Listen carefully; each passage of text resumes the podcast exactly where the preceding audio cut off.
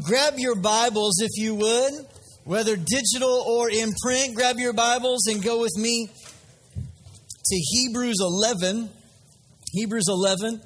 Uh, we'll get there. We're going to look at actually several different verses today. Hebrews 11. We are finishing up our series today entitled Faith Works. Has this been helpful for you? I sure hope so. It's, it's been a, a joy to study and learn, and I know God's been speaking some things to me as we go. Uh, in March of this year, at the end of March, actually, it was March 27th of this year, I was just spending some time with the Lord, and the Holy Spirit just began to speak some things to me. And, and what the Lord said to me was this I want to read it to you because I, I wrote it down. This is what the Lord said to me. He said, uh, God is restoring our eyes of faith to see Him clearly. He's restoring our hearts to receive Him yet again. He's restoring our spirits to believe Him. He's restoring our legs to follow after Him. And He's restoring our hands to work with Him. I believe, and this is what the last thing that I felt the Lord was saying, was that there is a maturation of our faith that is beginning to take place in our church. Now, that was in March, and uh, that's when I knew that it was time to get into this series and to start looking at some of these truths and the cycle of how faith works, how faith hears, and then it makes a choice to believe, and then faith must speak, and then faith has to act because faith without works is dead. It's pointless. It's lifeless. It has no uh, life to it. And then the final component in that cycle is that faith rests. And that's what we want to get into today that faith rests because I want you to be somebody that follows your faith to full maturity. We don't want to be people that have our lives tossed to and fro, that have ups and downs, that in and out. No, we want to be people of faith that are solid, that are strong, that are moving where our faith is not lacking anything. But we have a strong, steady faith because I think a faith that hears and a faith that speaks, a faith that believes, a faith that acts, a faith that rests is a faith that works. It's a faith that works. It, it, produces something. There's something behind it that helps it to work and to move. Uh, Hebrews 11 says this it says, By faith, even Sarah, who was past childbearing age, one version says, well past childbearing age, was enabled to bear children because she considered him, being God, faithful. She considered him faithful, who had made the promise. Some of you are like, God, I'm believing for some promises in your word, but I don't want Sarah's promise. Right? Like, I ain't good with that particular promise, Lord. Give me another promise. Uh, I might not be well past childbearing age, but Lord, that ain't the promise. I don't need that one. We don't need that promise. But we can still consider him who gives us promises as faithful. Amen? It goes on to say in verse 12, and so from this one man, he, as good as dead himself, come on, fellas, Jesus, came descendants as numerous as the stars in the sky and as countless as the sand on the seashores. I love that phrase. They considered him faithful. The one who gave the promise, the one whose voice they heard, the one who they chose to believe, the one who they decided to speak in alignment with, the one who they decided to pack up and move and act, and their legs and hands went to work in believing this promise and following through on this promise and obeying what God was commanding them to do. They came to a point where they began to consider that God was actually faithful. They considered that He was faithful. I know many of us that like to think that God is faithful, but we consider a lot of other things. If we can be honest in God's house just for a little bit, I think sometimes we consider other things. We, we consider quitting a lot. We, we consider quitting church. We consider quitting faith. We consider uh, quitting on the thing that we thought God said because it's taken a really long time for the change to occur. And we just are like, I ain't got time for this, God. God, you need to hurry up. And God, my timetable is already passed, Lord. And what about this? And we just consider quitting it all altogether. We don't consider him faithful, but we sure do consider quitting sometimes. Maybe it's just me. That's all right. I, I, don't mind being honest today in God's house. We consider, we consider that maybe we just need a new interpretation. That what we heard was wait, and what God must have said was work a little harder. God says, uh, I'm going to bring you the man of your dreams. And what we think he said was date everybody until you find him. But that, that, that, may not be what he, what he said. Was, so when we're in this season where we're starting to reconsider the promise, we're starting to consider the promise more and more, trying to figure out if, if, if it's really going to work or not, you know, because we've been working hard, we've been speaking in faith, we've been believing, we know we heard God, but, but somewhere along the way we haven't seen the finished work of it. And so we start to consider other things. We start considering maybe it's time to make it happen ourselves. Oh, that door closed. Hold on, I got a big foot. Let me knock that door over. Oh, look, God opened the door. Right? Like, no, no, sweetheart, that's not what that means. Right? Like that's not what God said. We consider a lot of alternative things. We consider we consider that maybe we just didn't hear God right. That maybe God really isn't true. Maybe we just missed it. Maybe it wasn't right. That, that this period of waiting for the promise to really come to pass maybe we just didn't hear God right and we just reconsider it. And, and, we, we, we take it a step further sometimes because we don't like to wait for stuff. We don't like to wait for the promise. We, we, we hear God, we start speaking, we start working, and all of a sudden it's like, come on, let's go. Right? You plant some, some seed in your yard, you fertilize it, you water it, and one week goes by, so you're like, come on, grass, let's go. Why ain't you green yet? Well, it takes a little bit of time, right? It takes a little bit of time. The Bible says there's something called seed time and harvest. There's seeding, we'll help you. There's time, and then there's a harvest. We think it's like, I threw seed down, let's harvest. Come on, harvest. No, no, there's seed, there's time, then there's harvest. Because faith has to hear has to believe, it has to speak, it has to act, but it has to come to a place where faith rests. And sometimes it's in that season while we're waiting, we, we start to consider maybe we need to get distracted because we're starting to worry. We're starting to get anxious. We're starting to wonder if uh, it's actually going to happen. And so instead of really continuing to be faithful in our marriage, we just look for a distraction from our marriage and we start to numb the pain and we look at substances and we look at other activity and we busy our life because we don't want to wait anymore and we're tired of waiting. So we're just going to busy ourselves so we don't actually have to wait on God. We just distract ourselves more and more. But God says we need to consider Him that He's actually faithful. He's faithful. See, because there is there is this gap when it comes to, to your faith. There's this gap. No, I'm not talking about the store. I'm not talking about the gap in your kissing cousin's teeth from Arkansas. I'm not talking about that gap either. That's not the gap I'm talking about. I'm talking about the gap between when the promise has been spoken and when the promise actually gets fulfilled.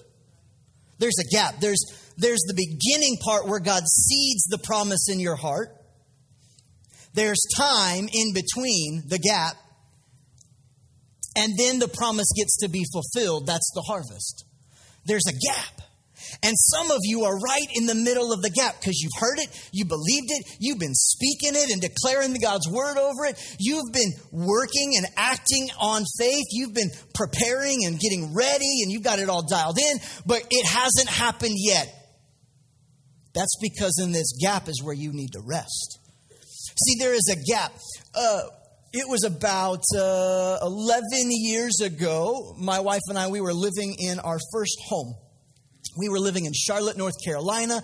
We had a nice little 1,200 square foot home. It was our very first home that we ever owned. And uh, we, it was right along the outer uh, beltway of Charlotte and 485. It was right there, easy access to a lot of things, convenient to some shopping centers. It was a great, great home. The only problem was I had recently gotten a new job and I was working in a church uh, that was 28 miles one direction uh, away from where we lived. Now, it was 28 miles, but how many of you know it didn't take 28 minutes? Because big city traffic makes sure you don't get anywhere according to the mileage to which you are driving. It, take, it took a little bit of time. We had one car. We had our very first child. She was a little small, beautiful little girl. She's now growing and is still a beautiful girl, and I consider her little still. Amen always daddy's princess right? Like growing but but she was she was a baby. We had one car. I was working. Amber was home full time with our child. And uh, it was it was that direction one way. And we were at a point where like you know what lord we need to move. We need to sell this house and we need to go live in the community where we're working, where we're serving. Because we wanted to shop with the people that we were ministering to. We wanted to, our kids to attend the schools. We wanted to, to be in the same environment because we wanted to be in the community. We wanted to be there among the people.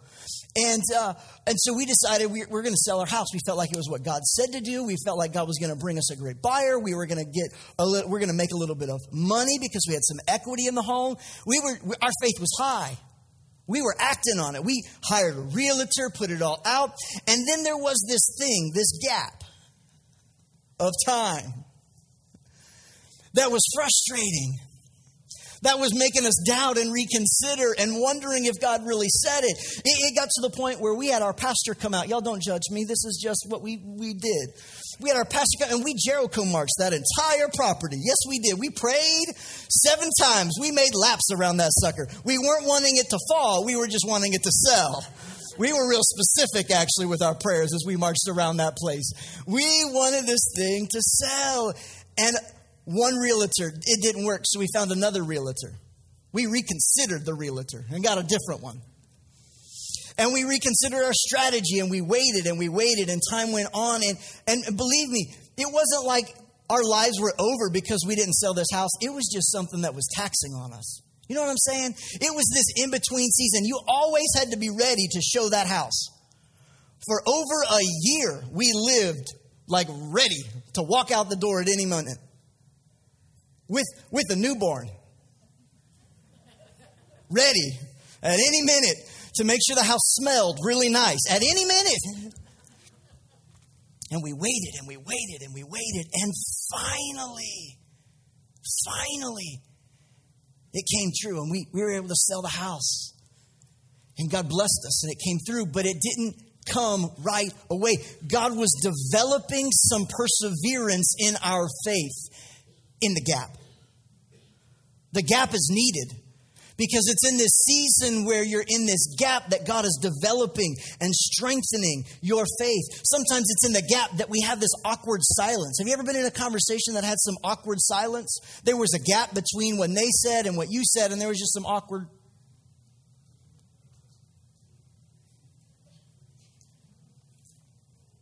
Silence.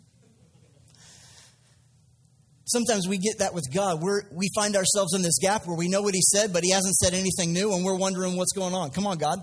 Why aren't you talking to me? Why aren't you giving me a next step? Why, why isn't this happening yet? And we're in this gap, and it feels like it's quiet. And if we're not careful, we will misinterpret the silence.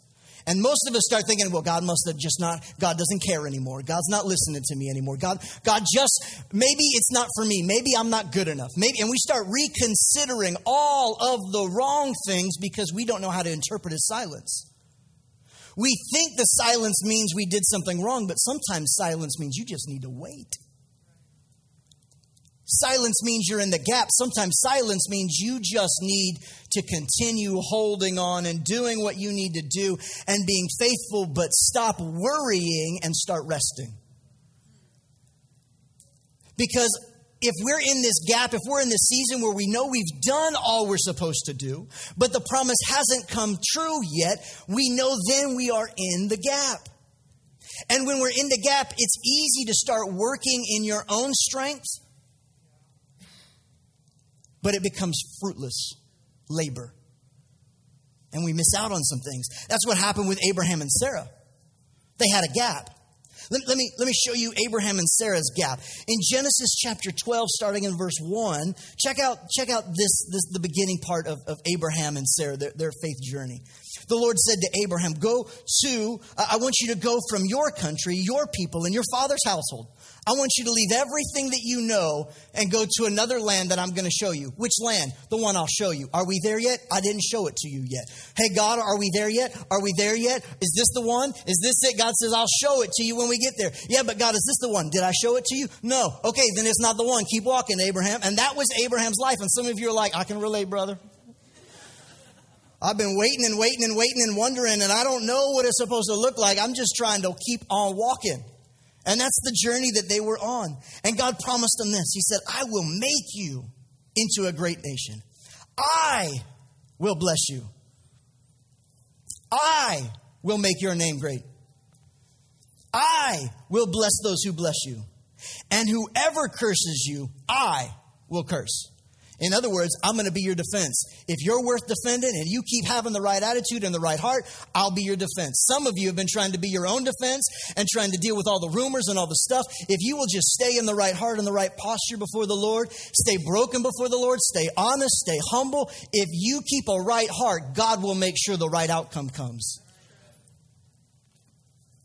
I will bless those who bless you. I will curse those who curse you, and all the people on the earth will be blessed through you. This is the promise. The promise is being given to Abram. So Abram went as the Lord had told him, and, and Lot went with him.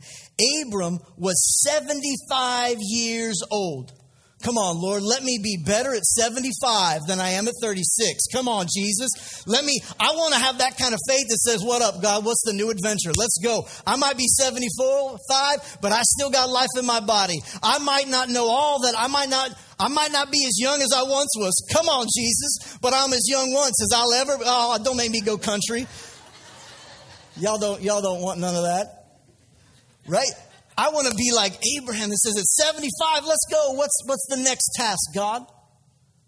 What's the next promise? That's when Abraham started his faith journey. And, and let me show you to at the end of it Genesis, um, Genesis 21. So he was 75 when he heard the promise. Genesis 21, starting in verse 5, says this And Abraham was a hundred years old when his son Isaac was born to him. The promise was really about a lineage and a heritage and a lifeblood. It was about having a son that would carry on his name and all the world would be blessed through Abraham's offspring. Now, I'm a pastor, I'm not a mathematician, but by my calculations, Abram, Abram was 75 when he got the promise, heard the promise but he was 100 when the promise occurred. That's 25 year gap. Some of you have been waiting 25 months and you're already ready to quit. Marriage hadn't turned around yet. It's been 25 days, Lord. What's the problem? 25 years. That's a big gap, yo. That's a big old gap. That's a lot of time. That's a lot of considering. That's a lot of, lot of things that can go on in the gap. 25 year gap between when he heard what God said and when he saw what God did. 25 years in the gap. All along the way, Abraham was hearing, he was believing, he was speaking, and he was acting on what he knew to do, but there came a time where he needed to just rest. And that 25 year gap of rest, he decided to do some things in his own because he got restless. He got restless in the gap. And he decided to, to, to give it his best heave ho. And you find that story in Genesis chapter 16. It's really interesting. In Genesis 16, you see the story of, of, of, Abraham and Sarah. And again, we've already chronicled their age and the, the lack of biology that was naturally working on their side, and that uphill battle that they had to climb together, with which a child could be made, but it wasn't happening in their own strength and their own ability, and it had to be something that only God could do. And, and so it was in this weakness that God was actually going to show his strength, but they didn't like the fact that they were weak, so they decided to try and put on pseudo strength. Right? And Sarah came to, to Abram and says, Hey, obviously this isn't working. and we're tired of waiting, and you're not getting any younger, and I'm not getting any younger, and obviously this isn't working. So why don't you go with Hagar, my maid, and why don't you fulfill the promise of God with, with Hagar? And Abraham's like, well, babe, I'll take one for the team. trick question, fellas. That is a trick question. Don't ever, no, it, it, ain't, it ain't that way. Don't, nope, no, sir. Uh-uh. I may have been born at night, but it wasn't last night. Right? We ain't walking that path. But there was a gap, and they didn't know what to do. So they tried. And they stopped being patient. They stopped practicing patience in the waiting, and they started pushing their way through. And they pushed out an illegitimate promise. And they pushed out something that wasn't. They tried it in their own strength and it didn't work. When they tried this in Genesis 16, when they tried to do it on their own, it was 11 years after the promise was given. 11 years. It was in verse 16 of chapter 16. It says, Abraham was 86 years old when Hagar bore him Ishmael. 11 years in, in the Bible, there are some significant numbers that, that represent certain things. Like the number seven represents perfection and completion, right? Number three often represents community and perfect unity because you got the God the Father, God the Son, God the Holy Spirit. The three are in one and they are perfect in unity. So there's certain numbers that mean certain things. You want to know what the number 11 means? The number 11 represents imperfection, disorder, disorganization, and chaos. It's a, in a biblical sense, it portrays sin, transgression, evil. It is also looked upon as with dual character. Because Abram was like, Well, I trust God, but I don't trust him enough. Let's go, Hagar. He was in a gap when he should have been resting. He got a little restless. He went a little stir crazy. He decided that it was time to stop waiting on God and God needed his help. Friends, God doesn't need your help to fulfill His promise. He does ask you to participate, and that's when we act. But there comes a time when you've done all that you can do, and it's time to just, when, when all you can do is stand, stand therefore. When all you can do is, is just wait, you need to wait. You need to wait in the promises because you've planted the seed, you've watered the seed, you've cultivated the ground, you've tended to it, you've taken care of it, but you can't make the sun rise and you can't make the water fall. You got to sit on your tail end and wait and trust God in the process because there's a gap. Faith rests in the gap. If you find yourself at a place where you've heard a promise from God, you've believed that promise, You've You've not only believed it, you've begun to declare it. You've got verses all over your house. You, are working and recognizing the problem. You're believing that that family member is going to get saved. I mean, you're, you're, you're speaking the word of God. You, you're hoping for deliverance to finally break free of an addiction because God's promised you that you can. And you've heard it, you believed it, you're speaking it, and you're doing all the practical things that you need to walk in obedience. But there will come a time, friends, with everything that God promises and everything God speaks, that you must stop and rest. Because faith rests in that gap. Watch it all the way through Scripture. There comes a time where you do all that you can do, and then you have to just rest. You just have to rest. You have to rest knowing that God is faithful. You must rest and consider Him faithful. You have to rest. Abraham and Sarah needed to just rest, but they grew restless. I wonder if some of us are starting to grow restless in the process. I came to remind you today that the best place you can be is in the middle of God's promise. And if He's got you waiting, then just wait. Don't try and do things in your own strength. Don't try and make it happen. Don't make the call. Don't manipulate the scenario and the situation. Let God do it. Let God handle it.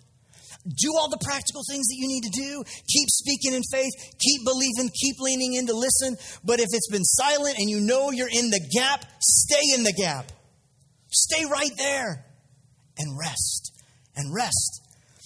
Let me give you a few things to help us out as to what happens in us when we're resting in the gap. Can I do that? Let me, let me help us with some things. Number one, if you're taking notes, write this down. Rest reminds us that God is in control. Why do we need to rest in the gap? Because you need to be reminded that God is in control. You need to let go of your God complex, thinking that you can control the outcomes that you really just can't control. You need to, to rest. You need to let go of that. You, you don't get to micromanage your life. You can't micromanage your kids' lives. There comes a time, parents, where you just need to rest in the training that you've provided. And it's, it's not when they're 12 that you need to rest in that. It's when they get older and they begin to make adult decisions and they need to transition. That's when you need to rest in those things. It's, it's in the season where they're starting to make some of their own decisions. You need, in their older teenage years, parents, you need to help them learn how to make good decisions, but you can't control their decisions. You need to let them make safe decisions. Don't let them make stupid decisions that are going to ruin their life. Still be a parent, mom and dad. But there comes a time where there's some safety where you get to train them and teach them and give them an opportunity to make some wise decisions. Let them do it because they need to learn how to make decisions too. There's wisdom in that when you get to those gaps. I love how Psalms 23 says it. He, being God, makes me lie down in green pastures. He makes me rest. He makes it so that the things that I was doing that was producing fruit no longer produce fruit. So I have to stop thinking it's about my efforts and realize it's about His sovereignty. He makes me rest. He makes me rest. God reminds us that we are not in control. It was earlier this year for my birthday that uh, our, our church board of trustees, on behalf of, uh, of you, the church, uh, gave me a gift for my birthday. It was a small uh, Traeger smoker. And uh, I love to grill, I love to cook, I like meat. Uh, if I turn to the profile side, you'll see how much I like to eat meat, but I ain't gonna do that right now for you. I, I love to cook and I love to grill and I love all those things. Um, and so I've only really cooked on propane, on a propane grill. And cooking on a propane grill is totally different than cooking on a smoker. And, and Traeger has this phrase that they use. It's called, you can set it and then forget it because you set the temperature and it does everything else. You just need to come back at the right time. Well, I'm not real good at that. I mean, I got to be peeking and looking and like, let me check the meat. No, no, it's time to flip it, right? We flip. I got to flip at least three times, or I got to flip because I've got to feel like I'm a part of this process. I mean, I can't give the grill credit for the food. I need the credit. This was my chicken and my recipe. Don't be getting the grill no credit. No, no, no. So you got to get your hands in there. But what I've learned is that the more I put my hands in it, the, the worse it turns out. Because rest reminds us that we ain't in control. And some of you, you need to be reminded you're not in control, that God is. And when you walk in obedience and you walk in his ways and you walk in according to his word and you're walking in the promise that God is the one who's going to finish it, you're not in control, he is. And rest reminds us of that fact. Not only that, rest, here's the second thing rest will refresh us for what's coming next. Why is it important to rest? Because it refreshes us for what comes next. If you are waiting until you are tired to rest your body, you've waited too long. You've waited too long. Being tired is not a prerequisite, according to Scripture, to rest. We are supposed to start our lives and our faith journey from a place of rest, not retreat from the life for rest. Read the count in Genesis. The Bible says it was evening and then it was morning, and that was the first day. It was evening and then it was morning, and that was the second day. The day ends with rest, but your morning and your day actually starts from a place of rest. You think your day starts when you wake up. No, sir. Your day starts when you go to sleep at night. And your body was designed by God to start from a place of rest. That, that's why the REM cycles that your body goes through, it's best to be asleep. If you want to sleep in, you need to sleep on the early side of 11 p.m. Not on the not until 11 a.m. Because your body was designed to actually go to bed earlier, get into the deep sleep starting at 11, walk through the REM cycles, and wake up in the morning and be way more refreshed. And if you're trying to catch up on the back end, you're missing the point.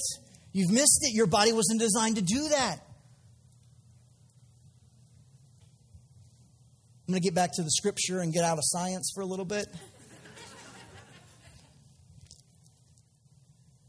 When we rest, it refreshes us for what's coming next. We get refreshed in God's presence and it strengthens and it restores us. Recovery and rest are not always synonymous. God wants you to come from a place of rest. We're not supposed to work so we can rest. We're supposed to work from a place of rest. In every transition of season in my life, I've started it from a place of rest when the next season was a successful one. When we were at a place at our church where God, uh, where, where God was leading us to a point where we were no longer going to be hands on doing youth ministry, but rather uh, come out of that and start moving into a season of more of an assisting pastor role in our church. I was still responsible for everybody from birth through high school. It was still something that I was responsible for, but my hands were not getting in it anymore. And I was moving to a different role of leadership. My pastor said, You need to take a Sabbath and you need to rest so that you're ready for the next season. Not because you just had a really bad season and you need to fix some things. No, no, no. It was resting on the front side so that we had everything that we needed pertaining to life and godliness for the next season. And so he sent my wife and I away to a retreat center, and we got to spend a few days together, and it was wonderful. When we were making the transition from North Carolina to Kansas a couple years ago, there was a, a, period of time where we were in a rest season. We were resting, not from all the weariness, but in preparation for what was to come. We were resting on the front end. And anytime I find myself in a season when I'm in that gap, when I just have to rest to restore and renew and re- refresh some things, I often will pray in the Spirit more than any other time. Why? Because the Spirit knows how to pray better than I know how to pray. And I might be praying, asking God to fix something, and, God, and the Holy Spirit's like, no, no, no, don't answer that prayer, God. That's not the prayer that He needs to be praying. What He needs to be praying is this. So let's pray this. And the Holy Spirit, the Spirit of God inside, is He's, he's making that intercession for me on my behalf. And so every time I'm praying in my prayer language, every time I'm praying in the Spirit, I am praying the perfect will of God, not just my preference for God's will. And when you're in a season of rest, it's so important to remember that rest is refreshing you for what comes next. Here's, here's the third one rest. I love this one, and I hate it all at the same time. Rest will restrain you from acting from your weakness. In Abraham's case, it would have kept him from acting out of his impotence, which produced something illegitimate. Some of us are experiencing illegitimate things in our lives that weren't really God's best because we were making something happen from our weakness when we should have just been resting. Ecclesiastes 10, verse 10 says, If the axe is dull and its edges unsharpened, more strength or brute force is required. But skill brings success. What's it, what's it saying? It's saying that if you're your resources, if your ability, if, if you're tired, if you're worn out, if, if you're in a season where you're supposed to be resting and you just keep swinging, I'm just going to keep going. I'm going to wait for the promise. I'm going to keep working. I'm going to keep working until God comes. I'm going to keep working until I see the promise. I'm going to keep working until the kids change. I'm going to keep working until I'm just going to keep working it, working, working, working, working. The axe gets dull and every swing becomes less effective. Have you ever seen somebody try to make good decisions when they're tired? I don't make any major decisions about the church on Monday morning. Why? Because I ain't not in a good frame of mind to make good godly decisions on a Monday. Right? Like, you don't want advice on Monday from me. You'll get a lot of flesh and you won't get a lot of spirit. Why? Because I'm tired from, from the day and I need to be in a place of a little more rest because we don't make good decisions when we're tired. We don't make good decisions when we're working more than what we need to be resting. And wisdom says, go sharpen the axe so you become more effective. And when we are resting in faith, it keeps us from acting in our own weaknesses. Where we try and do it in our own strength so that we get the credit, that's called pride. And God resists the proud, but He only gives grace to the humble. When we're walking in the strength of God, we're walking in God's grace and we're walking in joy. Why? Because the joy of the Lord is our strength. God's grace is made perfect in our weakness. And if we are not walking in God's grace, it's because we're walking in pride, trying to do it on our own ability rather than resting and waiting for God to do it in His timing. And so we try and act out of our own weakness. And God is saying, hey, I need you to wait and be quiet and be still because you need to rest when I was uh, high school going into college, I uh, came across this uh, post, this online post that talked about study habits, where it says to study at night, go to sleep, and then first thing in the morning, as you're eating breakfast or whatever, reread all that you studied. And then you'll be ready to take the test. I was like, let me give it a shot. So I remember being in high school. Every night I had a, the night, the next day that I had a test, I would pull out my book. I would go over my notes. I would study, study, study. I would get it in there, and then I would go to sleep. I would wake up, and the very next morning, either on the way to school or at breakfast time, or when I was in a class that I didn't care about. I mean, when I had an opportunity, I would pull out the material and I would just reread it. I wouldn't study, I wouldn't cram, I wouldn't stress, I would just read it. And it was always fresh. And I made great grades with a little bit of effort. That's not a pat on my, I'm just saying I found a strategy that worked. Even now, I arrange my days so that I do my, my best work and my most important work when I'm actually at my best when I'm the most rested, when I'm the most creative, when I'm the most alert and, and mindful, I'm, that's when I'm going to do the most important things. I do most of my sermon prep in the morning, not at three o'clock when I can't function. Right? And so I arrange my calendar, my day, so that I do my best work when I'm actually at my best. Why? Because you were designed to work from a place of rest. You were designed to work from a place of rest. And rest helps restrain us from acting from our weaknesses.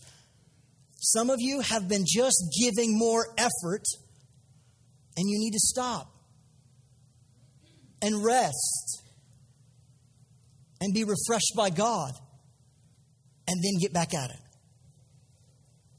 And then go back to it. We said last week that one of the things that happens so often in our lives is we live our life trying to be Christian, trying to do what's right, trying to follow God. And we need to flip that around and stop trying any of it and just start practicing. Not being perfect, just start practicing. Start practicing being a Christian. Start practicing reading your Bible. Start practicing worshiping God. Start practicing. It doesn't mean you're going to do it perfect, it doesn't mean it's going to be great. Just start practicing. Why? Because it helps us remember it's not our strength, it's God's. And faith rests. So it restrains us from walking and using in our weaknesses. Here's the last one that rest refocuses us towards God's priorities.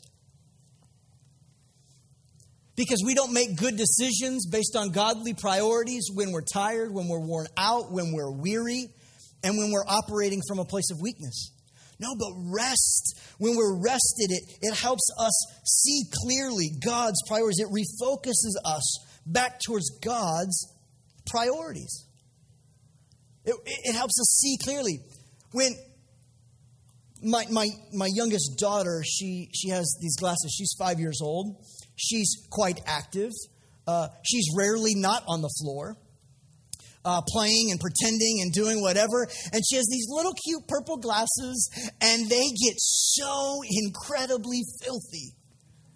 I like pick, up, pick them up, and I'm like, I don't even know how you see out these, girl. Like, it's no wonder you keep stubbing your toe, baby girl. Like, you can't see out of these things. And I have to take them and I have to clean them and we run them under water. We have these solutions and we have these special rags. And it's a whole scientific process, really, to get these suckers clean. And we get them all cleaned up. She can see them. She goes, Oh, that's better. Some of you have been working and efforting and, and just giving it your best work and just, I'm going to grind it out and I'm a man and I can do this and I'm going to prove it and I can and I'm just going to try it and watch me. And, and all the while, all of the dirt and the grime of life is clouding your ability to walk in the priorities of God. And you're making your decisions based on the path of least resistance and not on the path of God's priorities. And you wonder why your family feels like it's falling apart. And we wonder why we get to a point where we're like, what happened? Where did this go? What? It's because you stopped seeing clearly God's promises because you figured out, I got this, God, hold on, I'll be right back. I got this right here. And we get out because we're in the gap. And we've been in the gap for a lot of years. And for Abraham, it was 11 years. And he's like, I got to figure something out here. I'm starting to doubt. I don't think it's going to happen. I mean, if it wasn't happening when I was 75, it certainly ain't happening when I'm 86. Come on, some like this ain't happening. And we just figure if we can do it on our own, if we can figure it out, if we can effort it more, we begin to walk through doors that we think are God's plan because they're actually our preference rather than God's priority. And we call it the favor of God, and it's not the favor of God, it's about to be your own human failure. And when it doesn't work out, we look at God like, God, oh, come on, God. What? You open the door. As if you can't open the door yourself or the devil can't open doors to tempt you to walk through it, anyways. Faith rests when you're in the gap. It rests. Friends, I came to tell you today that God's promises have no expiration date on them. Oh, Abraham and Sarah, they had some expiration dates. But God is bigger than your timetable, than your own ability. And God's promises never expire. He preserves them until the time when He knows it's ready and you're ready and things are here and the time is now. And He will preserve and hold and keep you from stumbling if you will just rest in the gap. Faith hears, absolutely. Faith believes. Faith speaks, declaring God's words and his promises. Faith acts. It moves in obedience, it moves in preparation, it moves in, in, practice towards what God is saying and doing. You do all that you can do in the natural, but there comes a time, there comes a gap where you just have to rest. And we get worried about it because we figure that God's promises are going to expire somehow. We think that we blew it too big for God to recover for us from it. We, we think that, that God's promises aren't for us, but we need to understand that God preserves his promises while he is performing them. Why? Because Philippians 1, verse 6 says, being confident, considering that he is faithful, being confident of this, that he who began the work who whispered the promise that you heard. He who started it, he began this good work, he will carry it out until the day of completion. He started it, he gets to finish it. Revelation chapter 23 and verse 13, Jesus is talking. He's saying, Hey, I'm the Alpha. I started it. I'm the Omega. I'm the beginning and I'm the end. I started the book of your life. I get to finish it. The story isn't over until God gets the last word. The promises that He's got for you in your life, they're not over. Because there's breath in your lungs, God's not done with you yet. There's still more for you to achieve. There's still more for God to do. If there's still breath in your lungs, your husband is not too far gone. If your kids are still wandering and doing their own stupidity, God's not done with them yet. You might not have any more that you can physically do. You're in the gap. It's time to rest in faith, knowing that He's faithful, knowing that He's faithful. So, what do we do when we're in the gap? What do we do when we're waiting, when we're, when we're trying to consider that He's faithful, but we got a lot of other things that we're considering too? Do I quit? Do I stop? Do I walk away? Do I let it go? Did I miss God? Is God not here? Did I screw it all up? What, what, and we consider all of these things. You know what you do while you wait? You know what you do while you wait? You worship while you wait. You worship while you wait. Why? Because worship shifts your perspective to your preference, your realities, your understanding, your perspective, and it shifts it back to a heavenly perspective that says, God, you are for me. Who can be against me? My God is alive. He conquered the grave. He's alive. And so while you wait, you start worshiping. You don't worry. You don't fret. You don't try and do it in your own strength. You just say, I'm going to worship God. You find a good CD, a good album. You go to iTunes, you turn on Spotify, you load up YouTube, and you find some worship. You put it on, and you don't have to let, you can close the blinds in your house. Ain't nobody gonna see you. You crank that volume up so you don't hear how bad you sound. And you just make a decision I will magnify the Lord. God, you are good. You are worthy to be praised. There, though, though the enemy rises against me, you're coming in like a flood, Jesus. You're the one who was and is to come. And you begin to lift a voice of praise. You begin to lift worship up to God. And while you wait, you start worshiping. And you'll begin to consider some different things. That He is faithful. That if He started it, He's going to be the one to finish it. And when He finishes it, He gets the glory, not you. He gets the glory, not you. When we were living in our second house that we owned, that God blessed us with, that we paid well below market value for, and had immediate equity, we knew we needed to sell that house in order to follow what we knew God was saying and move to Kansas. It was about two years ago, almost to the day. And we knew we had to sell our house, and that was a big deal because we could not afford two mortgages. We didn't want to pay for a house that we didn't live in. And there was some worry that tried to creep in because of how long it took for the first house to sell. But we decided that we were going to do everything that we do. We got it ready. We put it on the market. We prayed. We felt like God was going to sell it quick. Our faith actually was that God would sell it immediately. We put it on the market on a Friday. On Saturday, we got a full price offer.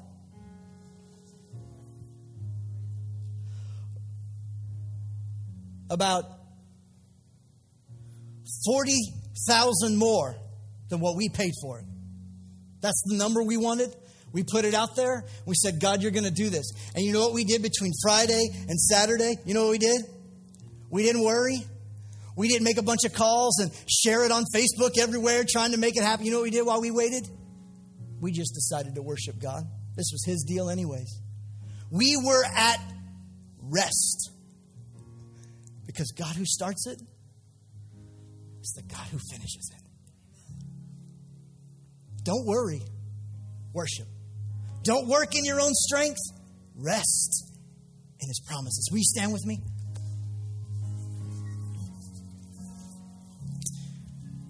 With your heads bowed and your eyes closed, if you would be here and you would say, Pastor, I know this word is for me because I've started to worry. I've got some promises. I, I'm in a season, I'm in the gap. And I need to rest, but, I, but I'm not. And I know this word is for me. Would you just put your hand in the air? I want to pray for you. You know you're in a season where God is saying it's time to rest on some promises. Absolutely. We're all in different spaces. Some of you, you're at the space where you got to start working. You got to start believing. You're in a different part of this cycle. But for those of you that know that this is the spe- season that you're in, I want to pray for you today. Father, I pray right now for every hand that's lifted up. Lord, you see our hearts and you know, Lord, we choose to have faith. We've heard you, we've believed you, we've spoken in faith, and God, we've worked all that we can work, we've prepared all that we can prepare, but God, we are waiting now on you to come through. Lord, your timing, not ours. We choose to get our hands off of it, and we declare you, God, you are more than able. You can do it. You started it, you get to finish it, God. And so we choose today in this moment to say, God, we will worship while we wait. We will worship while we wait. We won't work. We won't worry. We won't try and kick down doors. We won't try and open. We're not going to do that, God. No, we're going to worship you and see you come through as we lift your name high. So, God, here in this moment, we say, You be glorified, Jesus. You be honored here in this place. God, we lift up a voice of praise and we say, Lord, glory be your name. Honor, majesty. You're the Alpha. You're the Omega. You're the beginning. You're end. You're the first. You're the last. You started it. And so, Lord, finish the work that you said. Finish the promise. May we find rest this week and choose to rest in your ways as we worship you today, God. We thank you for it. Thank you, Jesus, that you're building faith in us to full maturity. To full maturity.